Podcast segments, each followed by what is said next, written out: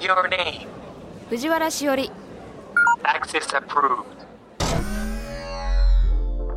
Welcome to Tomorrow Laboratory. J-Way. J-Way. ロジスティード。トモラボ。J-WEB ロジスティードトゥモローラボラトリー略してトモラボ明るい明日のヒントを研究するラボのチーフ藤原しおりですトモラボは毎回テーマを決めて社会問題をできるだけ噛み砕いて研究していく番組ですここトモラボにはいろいろなニュースや情報が届いていますその中からテーマに沿ったトピックスをピックアップして研究していきますこのポッドキャストを聞いた後皆さんの生活の中で何かヒントになれば嬉しいですロジスティード。トモラボ。This program is brought to you by ロジスティード。今回は2023年3月25日にラジオでオンエアした日向坂46佐々木久美さんをお迎えして研究したイシュー変化のディレクターズカット版です。時勢などの表現はオンエア当時のままお届けしますのでご了承ください。日向坂46の佐々木久美です。佐々木久美千葉県出身。アイドルグループ日向坂46のキャプテン。2016年にひらがなけやきのオーディションに合格しアイドルとしての活動をスタート。2018年グループのキャプテンに就任。2019年ひらがなけやきからグループ名を日向坂46に改名。個人の活動としては、ファッション雑誌、レイの専属モデルや、テレビ、ラジオなど多彩な活動を展開。愛称は、クミテン、キャプリン、佐々木、キクちゃん、佐々木久美蔵、クミミョンなど多数。好きな飲み物はホットミルク。得意なモノマネはシェフが作ったオムライス。はいということで、あのニックネームめちゃくちゃあるね。そうなんですよ。でもちょっとなんか後半はあんまり誰も呼んでないみたいなあだ名も多いかもしれないですね。そうなんだ。この佐々木久美蔵とか呼ぼうかなと思ったけど、呼んでないんだね。いやでもよ呼んでいただけたら嬉しいです。久美蔵って。な 久美蔵はちなみにあの、はい。角刈りのはい。カツラをかぶった時に久美蔵っていうキャラになるみたいな感じの。スイッチ入る名前なんだね、はいそうですね。なるほどね、えーさてまず佐々木さんに質問です、はい。えー佐々木さん個人のはい。今までの人生最大の変化といえば何でしょうか、人生最大は、うん。やっぱりこの世界に入ったことですかね、こうあーこのアイドルになったということが人生で一番の変化でしたし、うん。だ誰も予想してませんでした。はい。それが何年前になそれ二十歳で今うん。27なので、うん。7年前です。7年前か、あ。ってなるともう芸歴同じぐらいかも。え本当ですか？私もそれ2015年ぐらいだから。15年とか16そうそうそうそう。だから同じぐらいです、はい。でもすごい見てました。あありがとう本当にみんなやってました。2000本当はい17年ぐらいがそのブルゾンのじあの出た時期だったから、そうですちょうどその一緒の時期ぐらいに出たのかでも私な。はあの久美ちゃんってありますよね。私くみちゃん、はい仕事仕事ってとこね。勝手に親近感湧いてて、あ今日も呼んでいただけたみたいな。いやそれがはい私も、あのやっぱり佐々木久美ちゃんの久美は、はいもう気になってんのよ。やっぱり久美ちゃんって呼びたくなる。仕事仕事仕事仕事え？元彼のことも忘れんな久美ちゃんっていうね。そうだからやっぱ久美ちゃんっていうのはやっぱ私も思い入れがあるので。ありがとうございます。なんか嬉しいです。やっとお伝えすることができました。あありがとうございました。あのだやっぱりその時、はいでもデビューするというか、このこの世界に入るっていうきっかけ、その心境の変化というかはどういう時に訪れたんですか？なんかやっぱり最初は結構そのひらがなけやき坂うんうん46という名前で活動してて、なんかあんまり自分がアイドルっていう自覚がそんなにい。ないまま、まあ、お仕事も今みたいにこうシングルを出すたびに何曲も曲を覚えてとかそういう感じでもなかったので、なんかちょっとまあ、本当にプロ意識ないんですけど、うん。なんか部部活動みたいな感じで、学校にも普通に行ってましたし、うん。その傍らみんなとレッスンしたりするっていう感じだったので最初はそんなにうん。こう環境がガラッと変わったってことはなかったんですけそどうかそうか。でもやっぱりその日向坂になってデビューしたらもう全然心境が変わってきたっていうのは、うん。なんか人生最大の転機はアイドルになった瞬間だったんですけど、うん。なんかこう気持ち的に変わったのはそっちだったかな、うん。それって結構そのはい。グラデーションで変わっていくものなのか、い。結構もうパキッと変わった感じ、あー割とグラデーションだったかもしれない本当にいきなりお仕事がバッて増えたってわけじゃなくて、うん。徐々に徐々にお仕事をいただけるようになって一つ一つ全力でやれることやっていくって感じだったので、うん。やっぱそのお仕事をやらせて新しいことやらせていただくたびにこうどんどんプロとしてやっていくっていう自覚が積み重なってったって感じですかね。うん。なるほどね、はいということで、まあ、ちょっとこの今日は変化っていうことをはい。話していくんですけど、はい。まあ、去年の研究で例えばこの成人年齢が20歳から18歳になったりとか、はい。プラスチック資源循環促進法とか、うん。まあ、変化に関わるトピックスご紹介しました。はい。えっとで今年2023年は労働基準法やはい。育児介護休業法の改正など暮らしに関わる法律制度に変化が起こります、うん。そしてこんなトピックがラボに届きました、こんなに変わっちゃっていいの？解明という名の変化。えー2023年に入りすでに20社を超える上場企業で社名変更が予定されています、その中の一社として2023年4月日立物流はロジスティードに社名変更されます。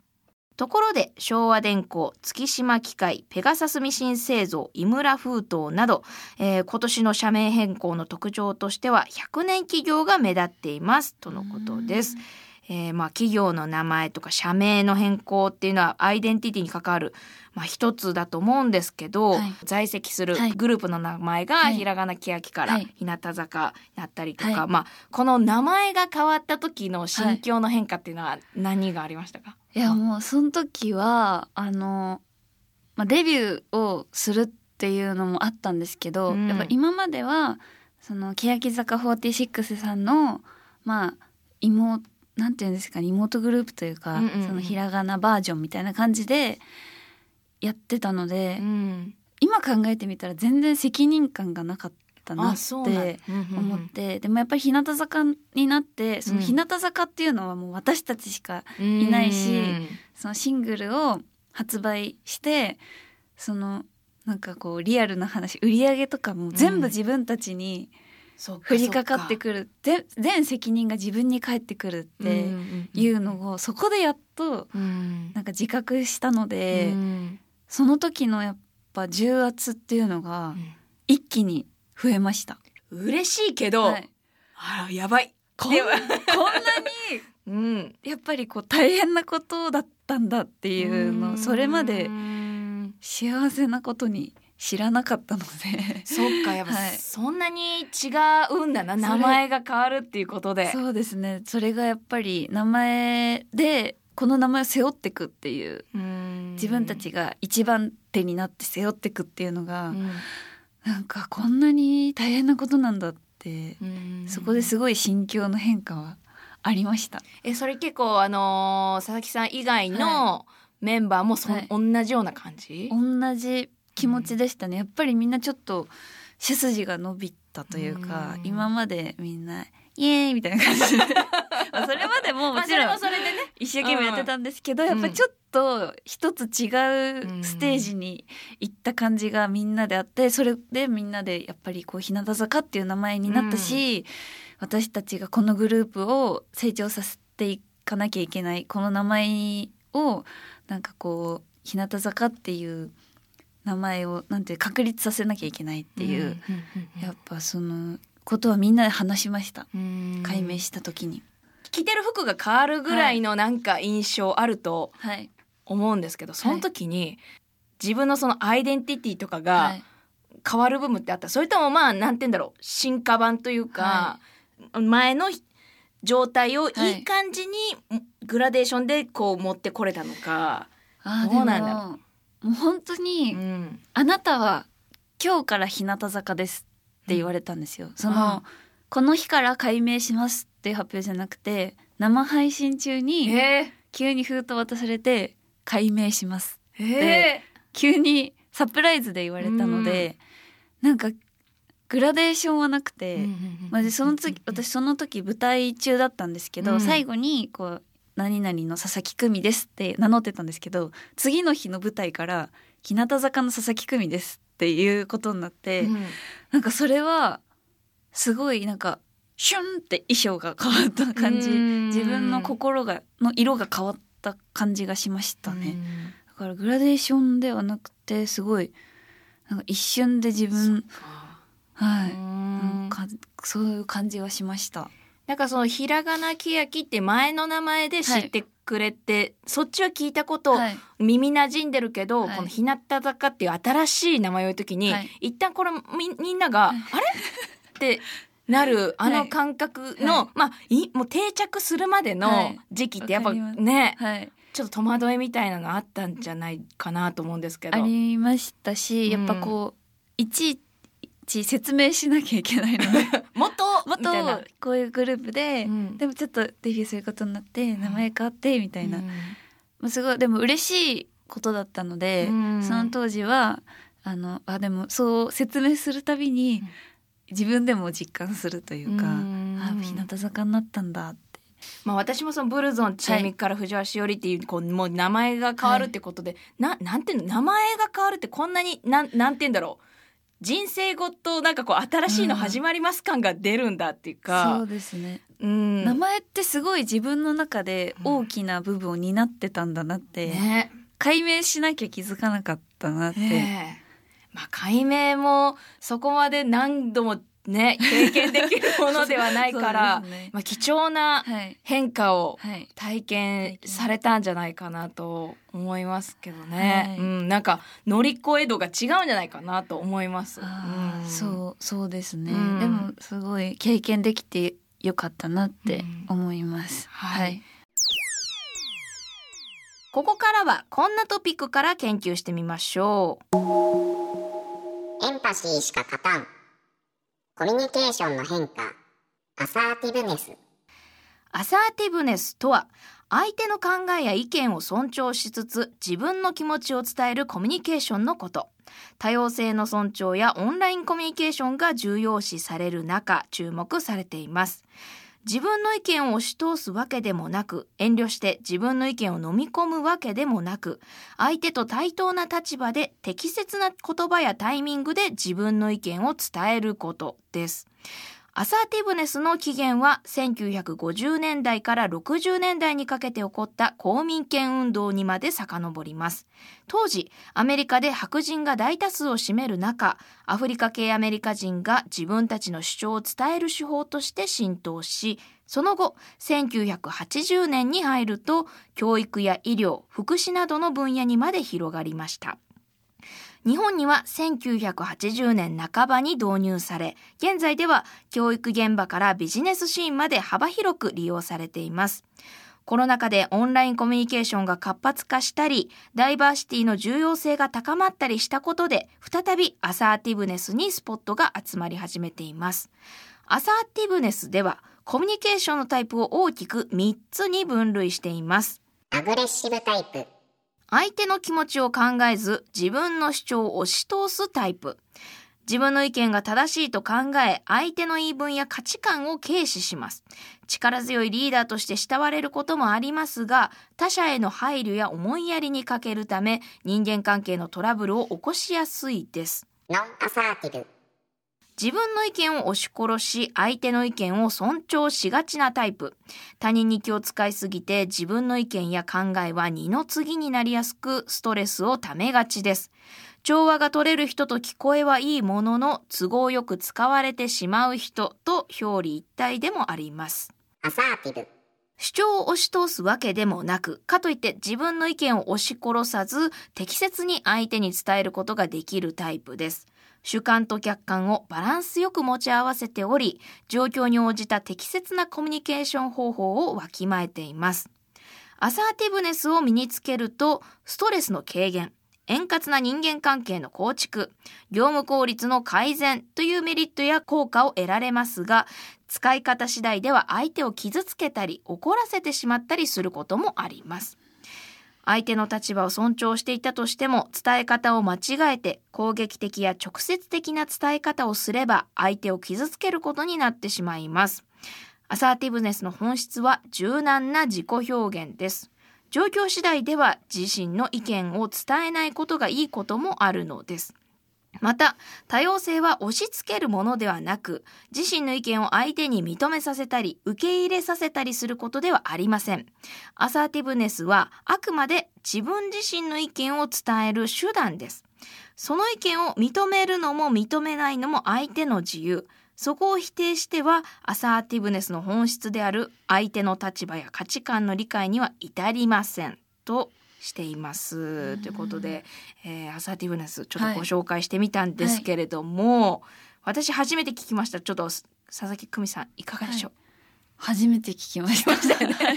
あのこの中3つがまあはい紹介されて、うんアグレッシブタイプ、はい。あの自分の主張を押し通すタイプ、はい。と、まあ、ノンアサーティブ相手の意見を尊重しはい。がちなタイプ、はい。で最後がまあそのどっちもはいできるっていうタイプなんですけど、はいその佐々木さんは、はい。まあ強いて言うなら3つのどのタイプに近いですか？えー、アサーティブに憧れを抱くうん。ノンアサーティブですね。あー。いいですね、まあこうアサーティブは憧れだねこもうめれちゃくちゃ憧れますね。この中庸が一番難しいはい。と頭で分かりつつね、はそうなんですよ。なんか私日向坂はい。のキャプテンやらせていただいてるんですけど、やっぱりみんなの意見を組んでこう発言したりとか、うんそういうみんなに自分の思ってることをいい感じに伝えなきゃいけないっていう場面が結構多くて、でもなんかやっぱり私すごい人のことを考えすぎちゃうのが癖で、こうあでもこれ言ったらこう思う人もいるよなとか、うん。やっぱみんな10人十色なので、うん。やっぱ受け取り方も違うので、うん。すごいそれで家で一人で悶々とすることが絶対悶々とするよ。あって、うん。なんかもっと人の気持ち考えられなければいいのにとか 思ったりすることもあるのでやっぱこうアサーティブネスにうんスマートになれるのは憧れますね。いやでもこれは、はいでも難しい。難しいです、本当にまあこれはみんなが憧れると思うしあ私は本当キャプテンよくやってるなって思いやいやいますけど。でも本当にみんな素直で、うんなんかもうすごい面白くて楽しい子たちで、うんうすごい私のこと支えてくれるので、うん。メンバーが。なのでなんか本当に日向坂のキャプテンでよかったなってうん。つくづく思い、思うんですけど、うん。日向坂じゃなかったらキャプテンできてないと思いまあす。本当に、はい。あー。でもやっぱりそういういろんな、まあ、さっきのこう変化とか、経てそれもちょっとこう楽しいことばっかりじゃない、はい。ちょっと乗り越えなきゃいけないことがある時のがうんやっぱ団結力とか出てきたりとかするのかなって思うから。そうですね。うん。やっぱりその目標がある時はみんな一致団結して、うん。いろんな壁を一緒に乗り越えてって感じなんですけど、うん。やっぱそうじゃない時が一番難しいなって感じますうね。ん。はい、この日向坂のメンバーだからはい。やれてるキャプテンをはい、やれてるその中でもあこれ言わないといけないの？みたいな。ことってやっぱ生まれてきたりするんですか、そうですね。やっぱりそのちょっとみんなうん、緩んでるなとかやっぱそうリハーサル期間とか、うん。毎日毎日10時間以上立ちっぱなしでこうみんなでい一緒のことをやって、うん。やっぱりそのいろいろ修正してとかずっとなんみんなで同じ空間にずっと一緒にいると、うん。やっぱりこう気が緩んできちゃったりうん。するんですよ。うん。でもそれは私もそうなので、うん。なんかそこでなんかやっぱ人のこと言えないしみたいな、うんうんうん自分が100%できてるかって言ったらそんな自信はないけどでもやっぱり気づいたし自分に喝を入れるためにも言った方がいいよなって思っでなんかこうすごい何日も勇気をためて言ったりでもそれもやっぱり私もできてないんだけどみたいな。前置きをね。はい、うん。すごいなんか保険かけて言っちゃって、こんなキャプテンでごめんって心で思いないがら。やいやいや多分ね、はい。その一言があるかないかで全然違うと思うし、えそのはい、言う時に気をつけているポイントとはかい。あるんですか？自分の中で。やっぱりその自分も完璧ではないのは自覚してます、私が1で全員に言うんじゃなくて、うん自分含めてこうみんなで一緒に上がっていこうっていう風に言えるようにっていうのは気をつけてますね。うんはいうんうんうんあでもその思いつきでバッと言ってる感じじゃないあ考えて言ってんだろうなは伝わってるだろうね。伝わってとますかね。うんはい。でもみんな本当にあのそれでなんだよみたいなうん言うことが本当に一人もいなくて、うんみんなやっぱあそうだよねってなるので本当にありがたいです。何よっていうその漫画みたいな人はいないんだ。いないです。本当になんかやっぱ女の世界だとそういうのって起こるのかなって。ちょっとあんた調子乗ってんじゃない？みたいな ドラマとかに、あんただってできてないくせにみたいな。うんきちょっと期待してるとこもあるけど いないのね。本当にいなくて びっくりしてます。そっか、はなんかでも時代もあるんだろうか。ううんん、そうなん。でもみんな結構なんか少年みたいなあ感じのサバサバッとした子が多いですねうん。はい。なんかこの情報によると、はい日向坂のメンバーの皆さんは口癖のように「わかるよ」とか「味方だよ」と お話しされますという情報入っておりますけれども、えーそうなんですかね。みんな言う言ってます？もう口癖すぎて。いやでも本当に、うん。あのすごいあの牛尾紗理奈っていうメンバーがいまして、もうなんか聖母って 言われてるんですけど、私もすごいいっぱい相談に乗ってもらったり、まあもちろんお互い相談に乗ったりする存在なんですけどその牛尾紗理奈を筆頭になんか割と寄り添いがちなグループになってるかもしれない。聖母様の、はい、あ柔らかさはい。の中で、はい、やっぱりその何か言った時にその分かるよ私もそういうことあるってすごい一回うん。寄り添ってくれるんですよその聖母は。で私はでそっから聖母の意見を言ってくれるんですよね。まあそそれがより響くんですよ。ああやっぱみんな思うけどやっぱそれを乗り越えてるんだなとか。ー勉強なる聖母様。聖母様。そうね。まずねはい。わかるよと。わかるよ。うん。で私もそういう悩みを抱えてる時あったしとか、私もそういう思ってたみたいな。でもこういう思こういう風にしてるとか自分なりのこう意見を言ってくれてなんかこうただ寄り添うだけじゃなくうんて、うん。なんかただ「分かる分かる」って言うだけじゃなくて、うん。でもちゃんと否定することはしてくれるっていう、それは信頼が置けますね。そうなんです。はあ私はだからそうその聖母筆頭うに、ん。そういうみんでもその日向坂として、こうやっぱり誰も置い置いていいきたくないなっていう、ん。こう全体としての気持ちはうん。あるのでそうやってみんな言ってるのかもしれないです。口癖のように。あでもみんながこう統一それ意思が統一されてるのはグループとしてはなんかすごいいいなと思い、い、いことなんじゃないかなと。そうですね、ん。そういうのを大事にしてます結構。なるほどね。日向坂ではキャプテンっていう、まあポジションですけど、はい。あのもともとこの兄弟構成とかから言うとこうはい。下の子、そうです。まあ家族から言うとまあはい。一番こうかわ、末っ子。末っ子ポジショョン、だからなんかそのなんて言うんだろう外と。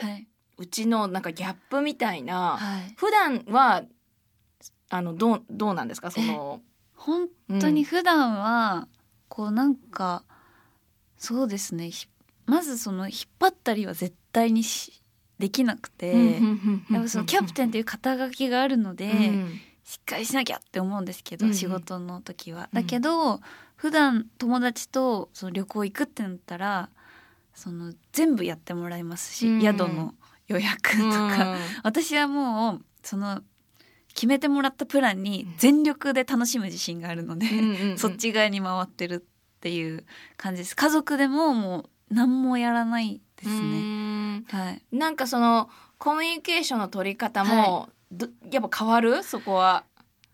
コミュニケーション？いやそれはそのなんて言うんですかね。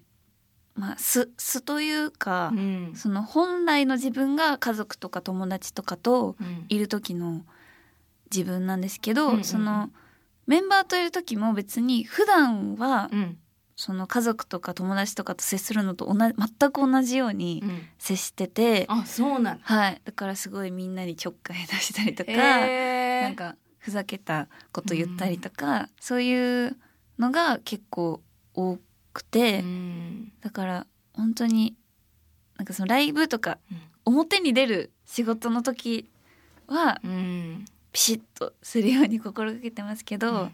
メンバーと接する時も全然何も変えてないですね。そっか。はい、なんかあのむ子供のそのこう芸能の世界に入る前から、まあさっきあの結構ちょっと考えすぎちゃう？はい、あなああ思ったんじゃないかなとか、はい。こうちょっともやっとしながら、は帰ることもあるみたいな風におっしゃられてましたけど、はい。それってこう、まあ、子供の時とはい。か学生時代の時も結構こう人と関わる時にちょっと考えすぎちゃうタイプでした？いやそうですね。結構友達はうん。なんかなんていうんですかあんまり友達作るの得意じゃなくて、うんうんうん。なんかそのなよっともって言うんですか？よっとも？は いなんか「あー」みたいな廊下ですれ違ったら挨拶するぐらいの。あそれがよっとも？あよっともやばいやばい。もうわからない言葉が 出てきてる。私も大学生の時なんで もう10年前ぐらいなんですけど、でもよっともはあのなんかいっぱいできるんですよ。でもそっからうん。心を開くのがすっごい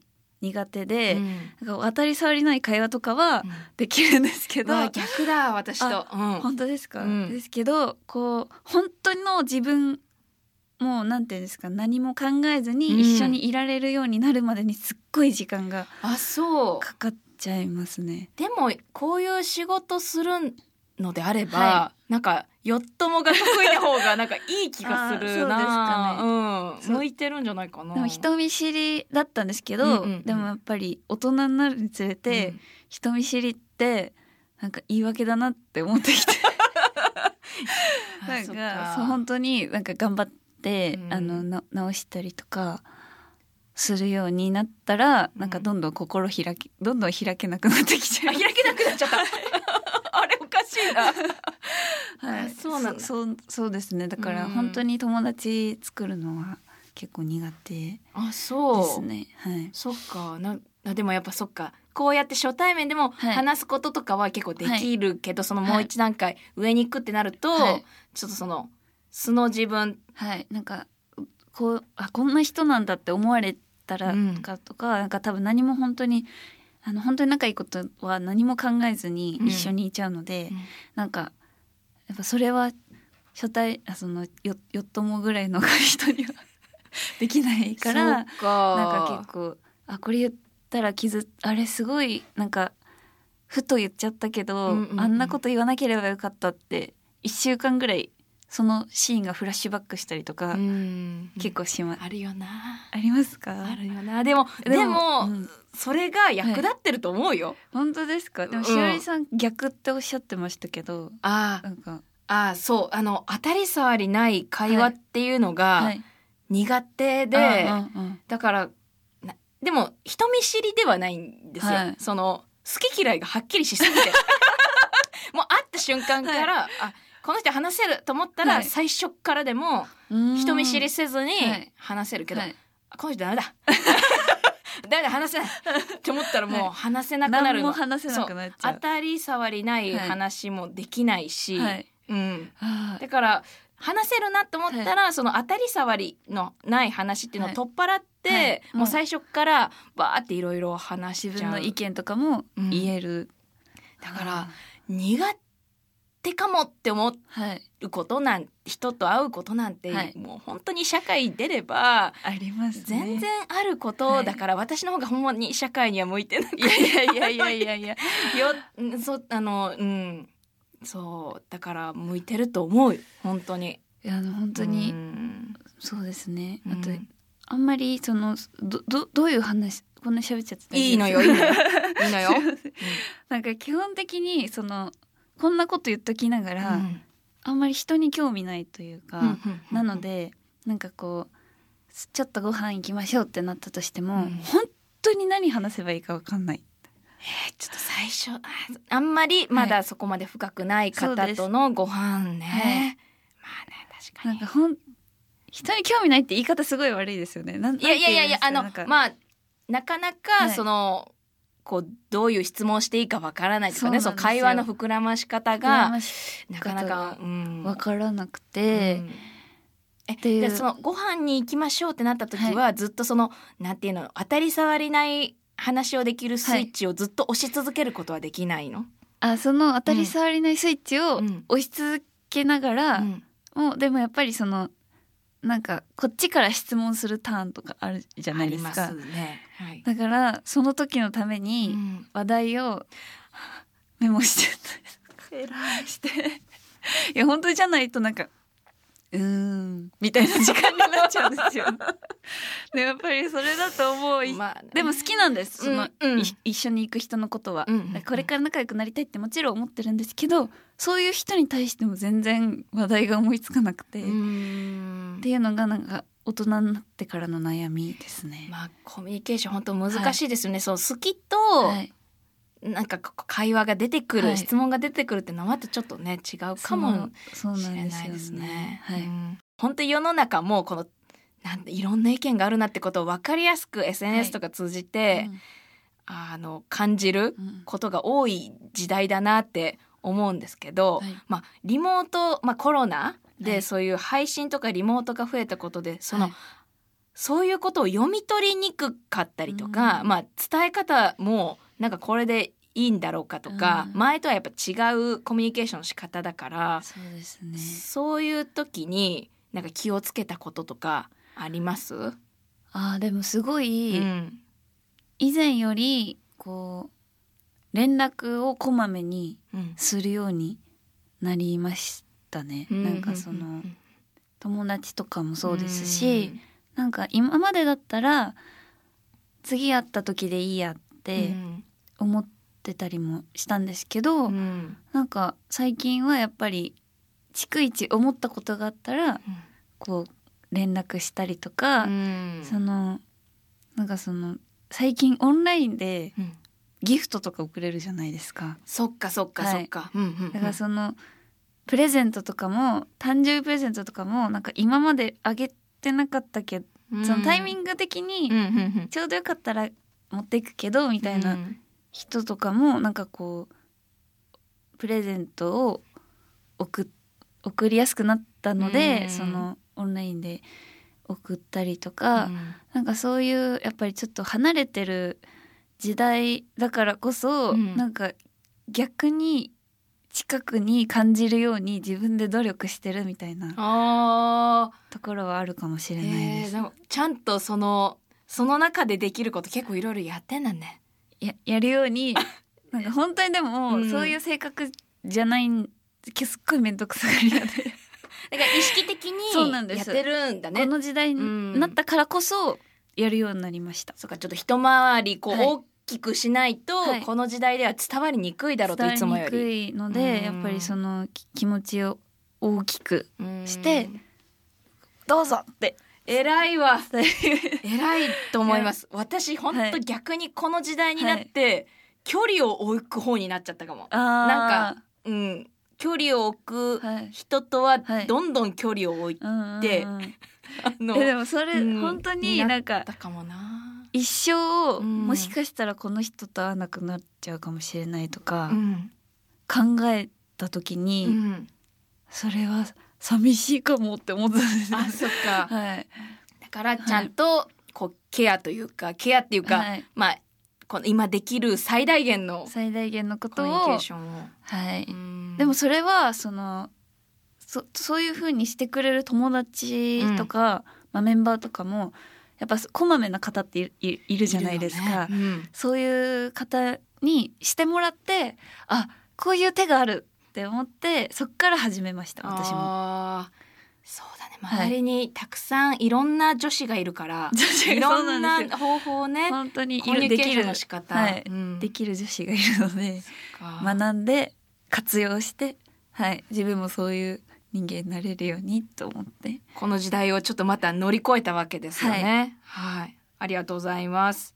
あのコロナ禍ってこういろいろ目標とか立てにくいというか、はい。先がわからないからこそ、ねなんか遠い未来を想像しにくい、でなんか今までここ目指して頑張ろうってみんなでやってきたけどその目標がこう立てにくいはい。ってなった時にちょっとやっぱりグループとしてうん。何をどう頑張ればいいんだろうってこうやり場のないみんなのはい。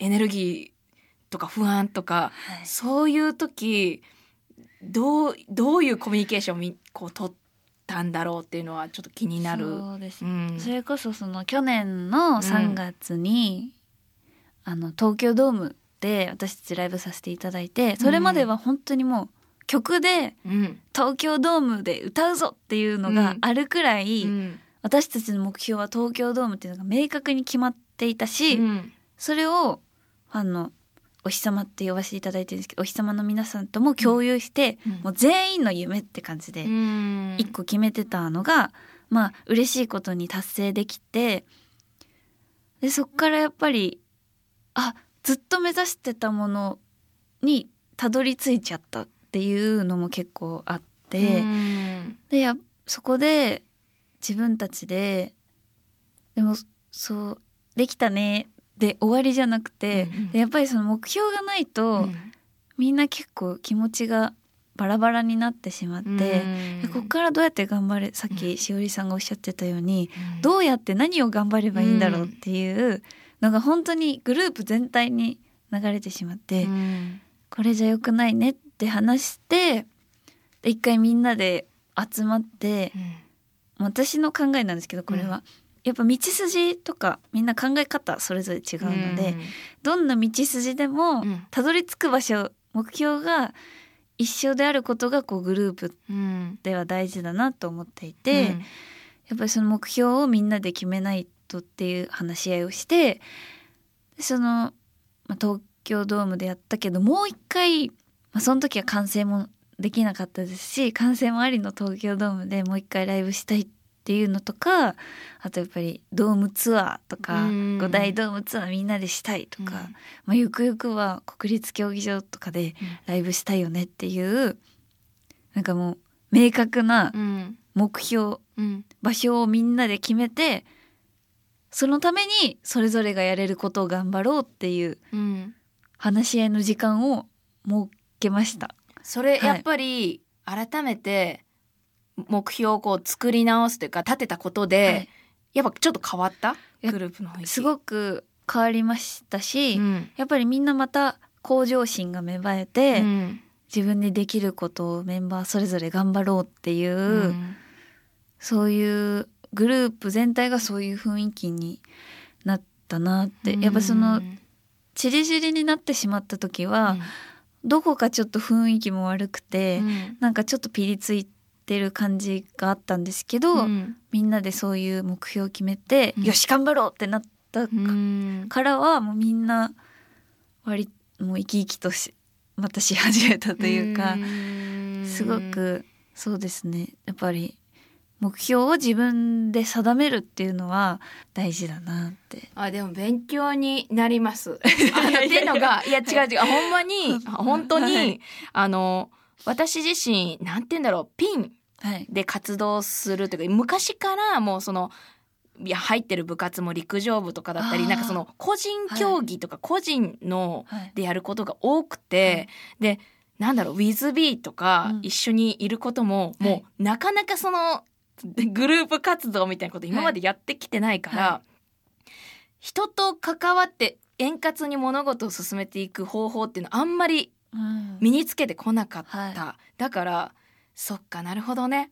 ななんか 目標を定めることって、ま、もしかしたらコロナ禍では難しかったかもしれないけど、その難しい中でも、なんかちょっと目標を作る。これはやってみようよっていう,、うん。こうみんなで共通の何かを作るっていうのは、コミュニケーションの中でそうですね。大事なんだなと。それによってうん。コミュニケーションもまたすごく生まれますし、うん。じゃあここに行くにはどうするっていうのとか特にこうグループとか大人数で動いてる、まあ、うん会社とかもでもそうじゃないですか、うん。そういうところはすごく大事なのかなって、こう何年かやってきたうん。私は今現在そういうふうに思ってますこ。れ研究結果が出たわけですね。研究結果がいやでもなんか本当変化がある時ほど、はいコミュニケーションっうんて大事なんだろうなって今すごく思いました。はい。ありがとう。いや、というこそです。ここからはこんなトピックをきっかけに考えてみましょ声春にはジョイフルライブが溢れている。一般社団法人コンサートプロモーターズ協会による音楽コンサートにおける新型コロナウイルス感染予防対策ガイドラインの改定について一部抜粋、編集、再構成して紹介します。令和5年1月27日付にて国の基本的対処方針が変更され、イベント開催に関する新たな方針が示されたことを受け、ガイドラインの改定を行いましたのでお知らせします。今回の改定では政府が指定する緊急事態措置区域及び重点措置区域を除き、マスク着用等の基本的な感染対策の徹底を前提に、大声あり、なしによる収容率の制限を廃止。大声発生の有無にかかわらず、収容率上限100%で公演を開催することができます。公演中の歌唱や歓声については、マスクを着用した上で、周りのお客様の干渉を妨げない範囲でお楽しみいただくよう周知します。えもう一つトピックをご紹介します。1月27日付で新型コロナウイルスに対する国の基本的な対処方針が変更。およそ3年間失われていたライブでの歓声が復活することを受け、様々なアーティストが声出し解禁を始めつつあります。例えば星野源さんは横浜アリーナにて1月28日に開催したライブで声出しが OK になったことを発表。その後、久しぶりの歓声に涙をこらえて感極まったというエピソードが話題になりました。観客からのコールが文化として根付いている場所といえば、やはりアイドルのコンサート。アイドルマスターのライブでは2月11日以降に開催予定のバンダイナムコエンターテインメントが主催する公共イベントにおいて不織布マスクの着用の上観客の声出しを解禁することを発表。また、乃木坂46、桜坂46、日向坂46は2月末からのライブでの大声、歓声の制限をマスク着用の上で解除すると発表しました。一方、そのルールの改定に伴って払い戻しの対応をするなど、あくまで観客の選択に配慮した声出し解禁となっています。声出し解禁に対してのアクションはアーティストごとに様々。それぞれが置かれている状況の中で賑やかなライブカルチャーを取り戻そうとしています。ということでどうですか？佐々木さんは出演者側としてその変化をまあこう実感してると思うんですけど、この3年間で、はいまあ、感じたことちょっと改めてお伺いしたいんですけど。ですね。やっぱうん配信がうん普及したのはすごく私たちにとっても嬉しいことで、やっぱりその会場に来てくださってる方以外にも行けないけど、ん。配信で見てるよとかやっぱ言ってくださるこの皆さんにお届けできるっていうのはすごく嬉しいところもあってでもやっぱりその本当に一番コロナ禍で大変だった時は、うん。もう会場誰もいない中、完成ももちろんなくてこう椅子に取り付けてくださったペンライトだけが光ってるみたいな状況でそのやっぱ直接目で見ることのできない画面の向こうの方にやるっていうのは結構大変でモチベーション保つのがみんな大変でなんかやっぱり私たちからしたらリハーサルと同じことをやってるので、やっぱりすごいみんな結構メンタルきちゃって、でそんな中こう本当に何割かだけ、うん。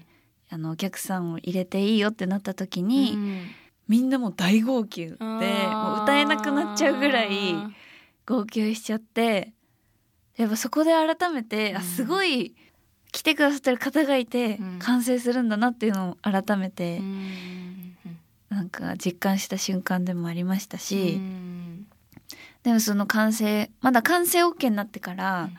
ライブはできてないんですけど、でもやっぱりその声が返ってくるってなったら、どうなるんだろうって、すいごい楽しみなところはありますね。でもやっぱりその完全にコロナ禍がもし終わったとしても配信はやっぱりずっと続けてたいなっていうところも、うん。併用しこういろんなメリットをいいとこ取りしてやっていきたいなってすごく思いますね。いやでも本当に今、あの聞いて、アーティストの方々が、本当お客さんを入れれないことが、まあはい。し辛いっていうお話はたくさん、まあ、聞いてきたけど、はい。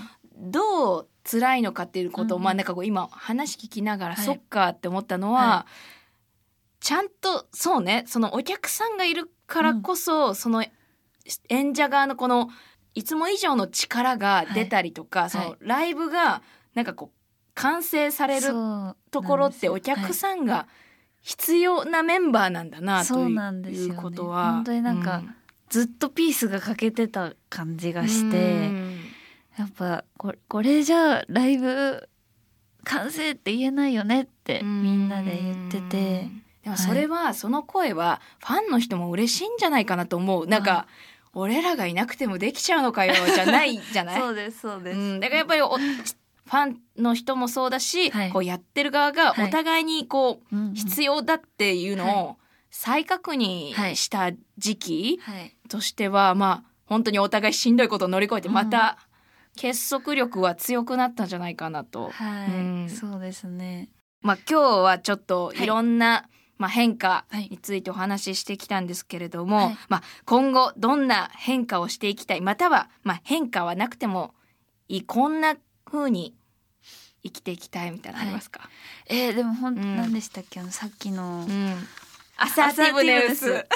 アサーティブネスはい、アサーティブネス、なうん。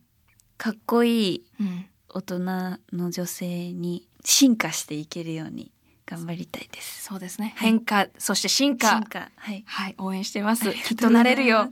はい。ということで今日は変化をイシューに明るやすのヒントを探ってきましたが、リスナーメンバーの皆さん今日のお話からヒントや気づきあったでしょうか？フェローとして日向坂46のキャプテン佐々木久美さんをお迎えしました。ありがとうございました。ありがとうございました。